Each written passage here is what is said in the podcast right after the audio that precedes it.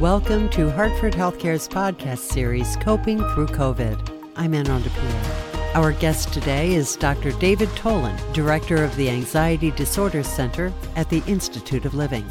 Thanks for joining us, Dr. Tolin. This series is focused on our frontline people who, in many cases, are caring for patients who are or who may be infected and they are no doubt experiencing stress and anxiety as a result. Um, but first, Dr. Tolin, can you tell us a bit about yourself? Sure, happy to, and thanks for having me here. Um, I'm a clinical psychologist, and I'm director of a joint clinical and research and training program that specifically focuses on understanding and helping people with anxiety related disorders, and that includes things like um, obsessive compulsive kinds of problems and panic attacks and social fears and chronic worries and, and all the things that go around with anxiety related issues. Those are the things that we study and treat. Well, I can only imagine in that field right now, you must be seeing an uptick in those types of disorders under the unprecedented circumstances.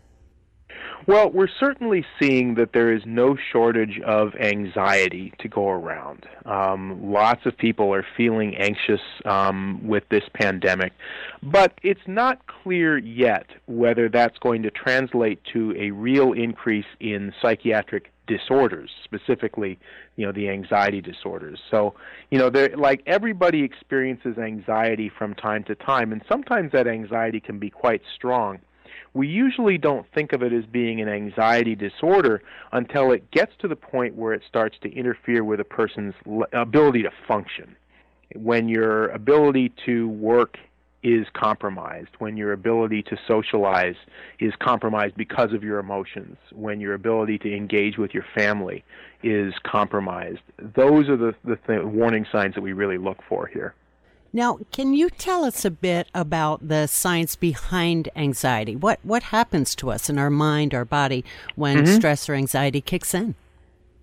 Sure. Well, from a, a biological perspective, this all begins in the brain, and there is a region of the brain, actually a cluster of regions of the the brain um, that uh, primarily involve uh, a region called the amygdala that are responsible for sounding the alarm.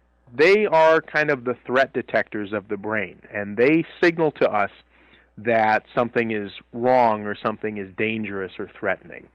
Balancing that out are the frontal lobes of the brain, which usually help us reason it through and think rationally so that it doesn't become uh, a, a, major anxiety episode. Um, but if that signal from the amygdala is really strong, or if the frontal lobes of the brain aren't inhibiting the signal very well, then there's this cascade of biological events that's referred to as the hypothalamic pituitary adrenal or HPA axis, which is a, a cascade of, of neurochemicals and hormones that goes from the brain all the way down to the adrenal glands.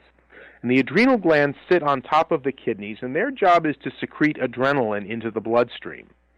So when the brain detects a threat, and if that threat signal goes unchecked by the frontal lobes, it triggers the adrenal glands to secrete adrenaline into the bloodstream. And when adrenaline hits the bloodstream, we get what is sometimes referred to as the fight, flight, or freeze response. The sympathetic nervous system is the technical term for it. But this is where the body is mobilizing for threat. And so the idea is that you're trying to, your body is trying to get oxygenated blood to the big running muscles of the body. And so the way that it does that is it increases your heart rate, it increases your respiration rate, it reroutes blood circulation away from things like the digestive system over to the muscles um, and so on. And all of those are associated with the symptoms that we sometimes describe as being stress or anxiety. Now, that's interesting. That surge of adrenaline, which mm-hmm. is there for a reason, and it could certainly be helpful in a fight or flight situation. What mm-hmm. about mm-hmm. how prolonged could that be in a situation ah. like this? Well, that's a really good question. Um, you know, it, one of the things that we find is that the big surge of adrenaline is not permanent. In fact, as soon as the adrenaline surges, um, there are other biological effects taking place in the body whose job it is to metabolize that adrenaline and get you back to normal. But that being so, so this is why, for example, when some people have uh, anxiety attacks or panic attacks, this is one of the reasons why a panic attack never lasts forever. Nobody has ever panicked for the rest of their lives. It is a short-term um, effect.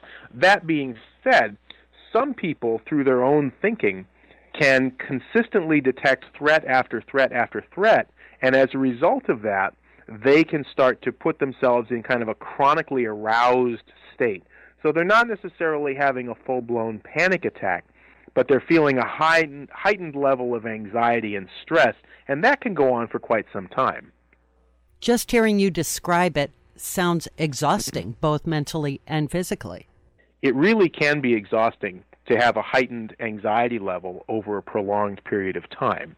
And that's one of the reasons why when we talk to people who are struggling with anxiety disorders, fatigue and impaired concentration and other things that are symptoms of exhaustion are right up there at the top of the list of what they experience.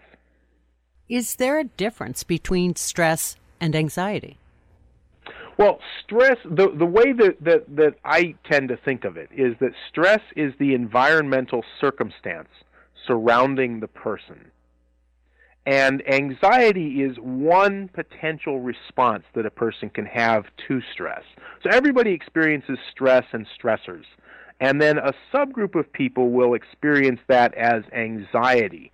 When they experience anxiety, it, it involves things like constantly worrying, not being able to switch your brain off, uh, sometimes having anxiety attacks, sometimes being fearful and avoidant of things. So those are the things that we look for to, when we call it anxiety. Back to our front line. Our first responders and healthcare workers are no strangers to stress. You'll hear a lot of them say, hey, this is what I signed up for, or they feel a, mm-hmm. a special calling. But in this pandemic mm-hmm. situation, it's bound to put them at risk of even higher levels of stress than they're used to. Certainly, healthcare workers are not immune to the effects of stress and um, and we know that some healthcare workers can burn out uh, under conditions of prolonged stress.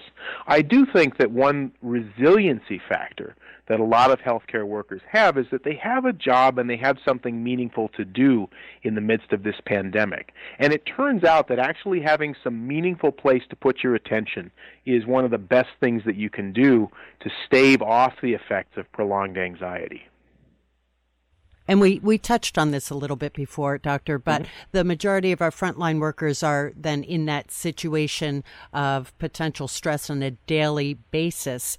And mm-hmm. uh, you did touch on prolonged stress or anxiety before, but what symptoms might we be on the lookout for? So, some things that we would look for, and, and, and it, it comes back biologically to that fight, flight, or freeze response. You know, most people say that stress interferes at least some of the time with their lives. But the things that we would want to really look for are symptoms of prolonged stress like headaches, high blood pressure, chest pain, heart palpitations, skin rashes, loss of sleep, irritability, fatigue, inability to concentrate. I mean, that's a short list, but uh, you know, but the the list of potential stress symptoms goes on and on and on. But essentially, the things that I really look for when I'm trying to evaluate how stressed out or anxious somebody is is how well are they functioning? Are they continuing to do their job well? Are they continuing to interact with other people well? Are they continuing to engage with their family well? Or is their functioning starting to break down? When the functioning starts to break down, that to me is the big warning sign that the person really needs to do something to get their anxiety in check.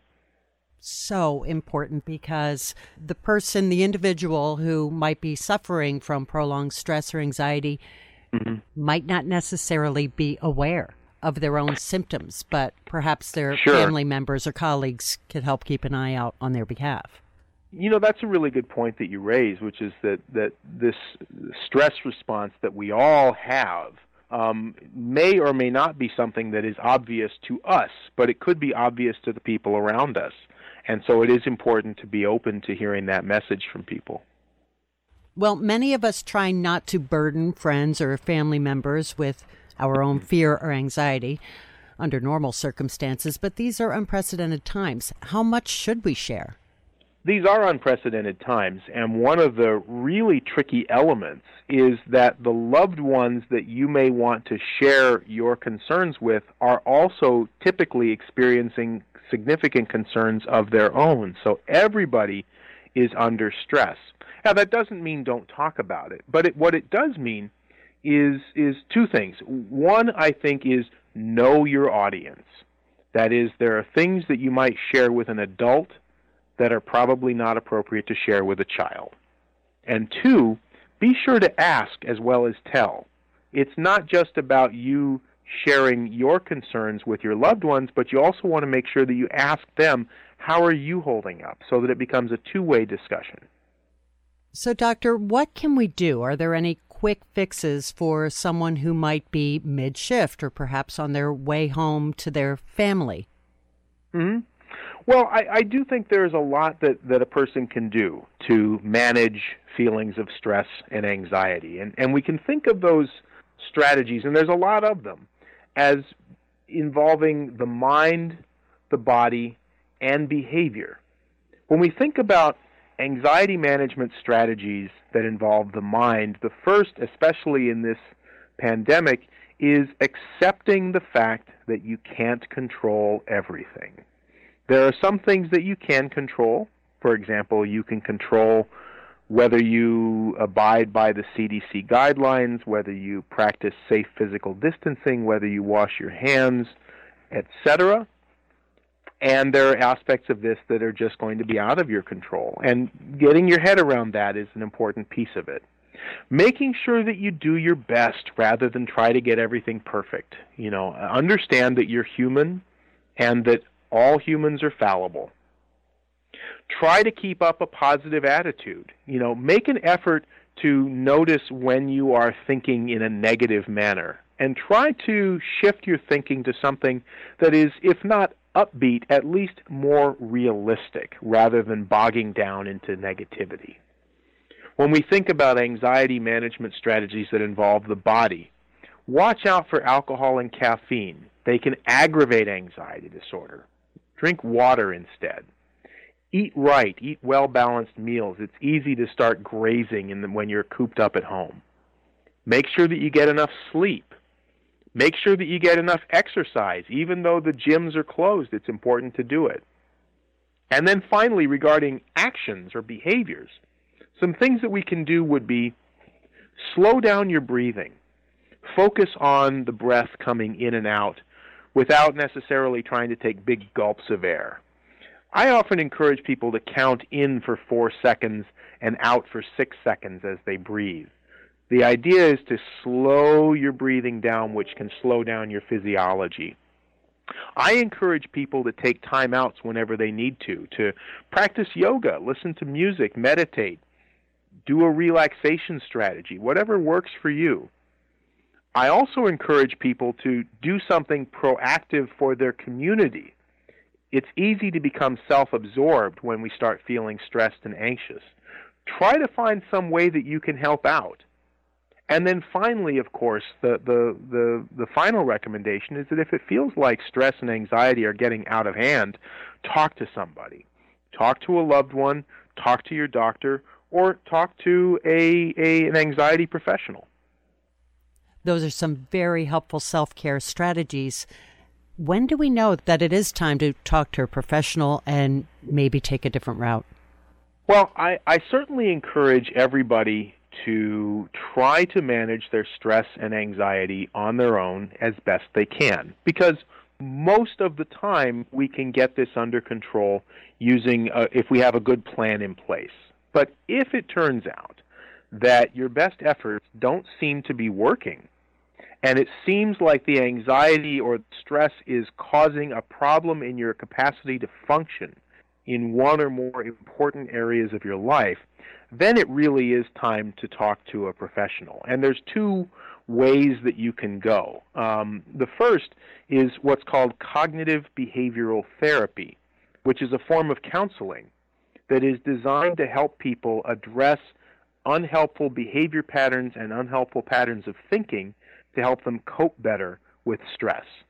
The other is medication, and some people benefit from taking uh, anti anxiety or even antidepressant medications when they find that their anxiety has gone out of control. The data tells us that both of those strategies are effective, probably equally so. So it becomes an, an, a matter of personal choice. Yes, and I imagine that trying to self medicate, as some do, mm-hmm. maybe without even knowing, not consciously, with alcohol or recreational drugs would be a concern as well. Yeah, I mean that's really one of the the big red flags I think that that suggests that maybe you do need to to um, talk to somebody is if you find that you are self-medicating your anxiety with alcohol or other drugs um, as a way of becoming numb.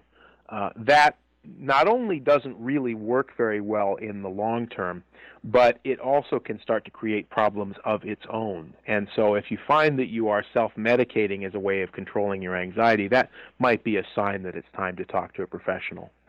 I'm hearing more and more concerns about not just for our front line, but for all of us and the quarantine situation where recreational drinking can easily get out of hand it is important to recognize that a lot of people are at home with not much to do and they're feeling stressed and they're feeling anxious and so many of them will turn to excessive use of alcohol or drugs as a way of coping with that anxiety but that's really a, a very unhelpful coping strategy Right, and could leave us with lasting effects, which kind of transitions nicely into my next question. What about when this is all over and we get back to the new mm-hmm. normal?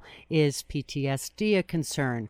Yeah, I I do think that it's it's important for us to pay attention, especially to the most vulnerable among us. And by the most vulnerable, when it comes to mental health, what I mean are the people that already have a pre-existing mental health concern. So people that have a psychiatric disorder, be it a, an anxiety disorder or a depressive disorder or a major mental illness um, or a substance use disorder, those are the people that I worry about the most uh, now and in the future. For the rest of us, I think that people tend to be more resilient than we give them credit for.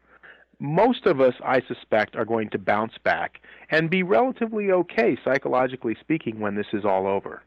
Dr. Tolin, that is music to my ears, and I'm sure everyone else listening. And I think that's a, a great positive note to end on. Terrific. Thanks so much for being with us. Thank you for having me. If you or someone you love is in need of emotional support, help is available. Call your existing provider for a virtual visit or leave a message at 888 984 2408, and we will call you back. Thanks for listening to Hartford Healthcare's podcast series, Coping Through COVID.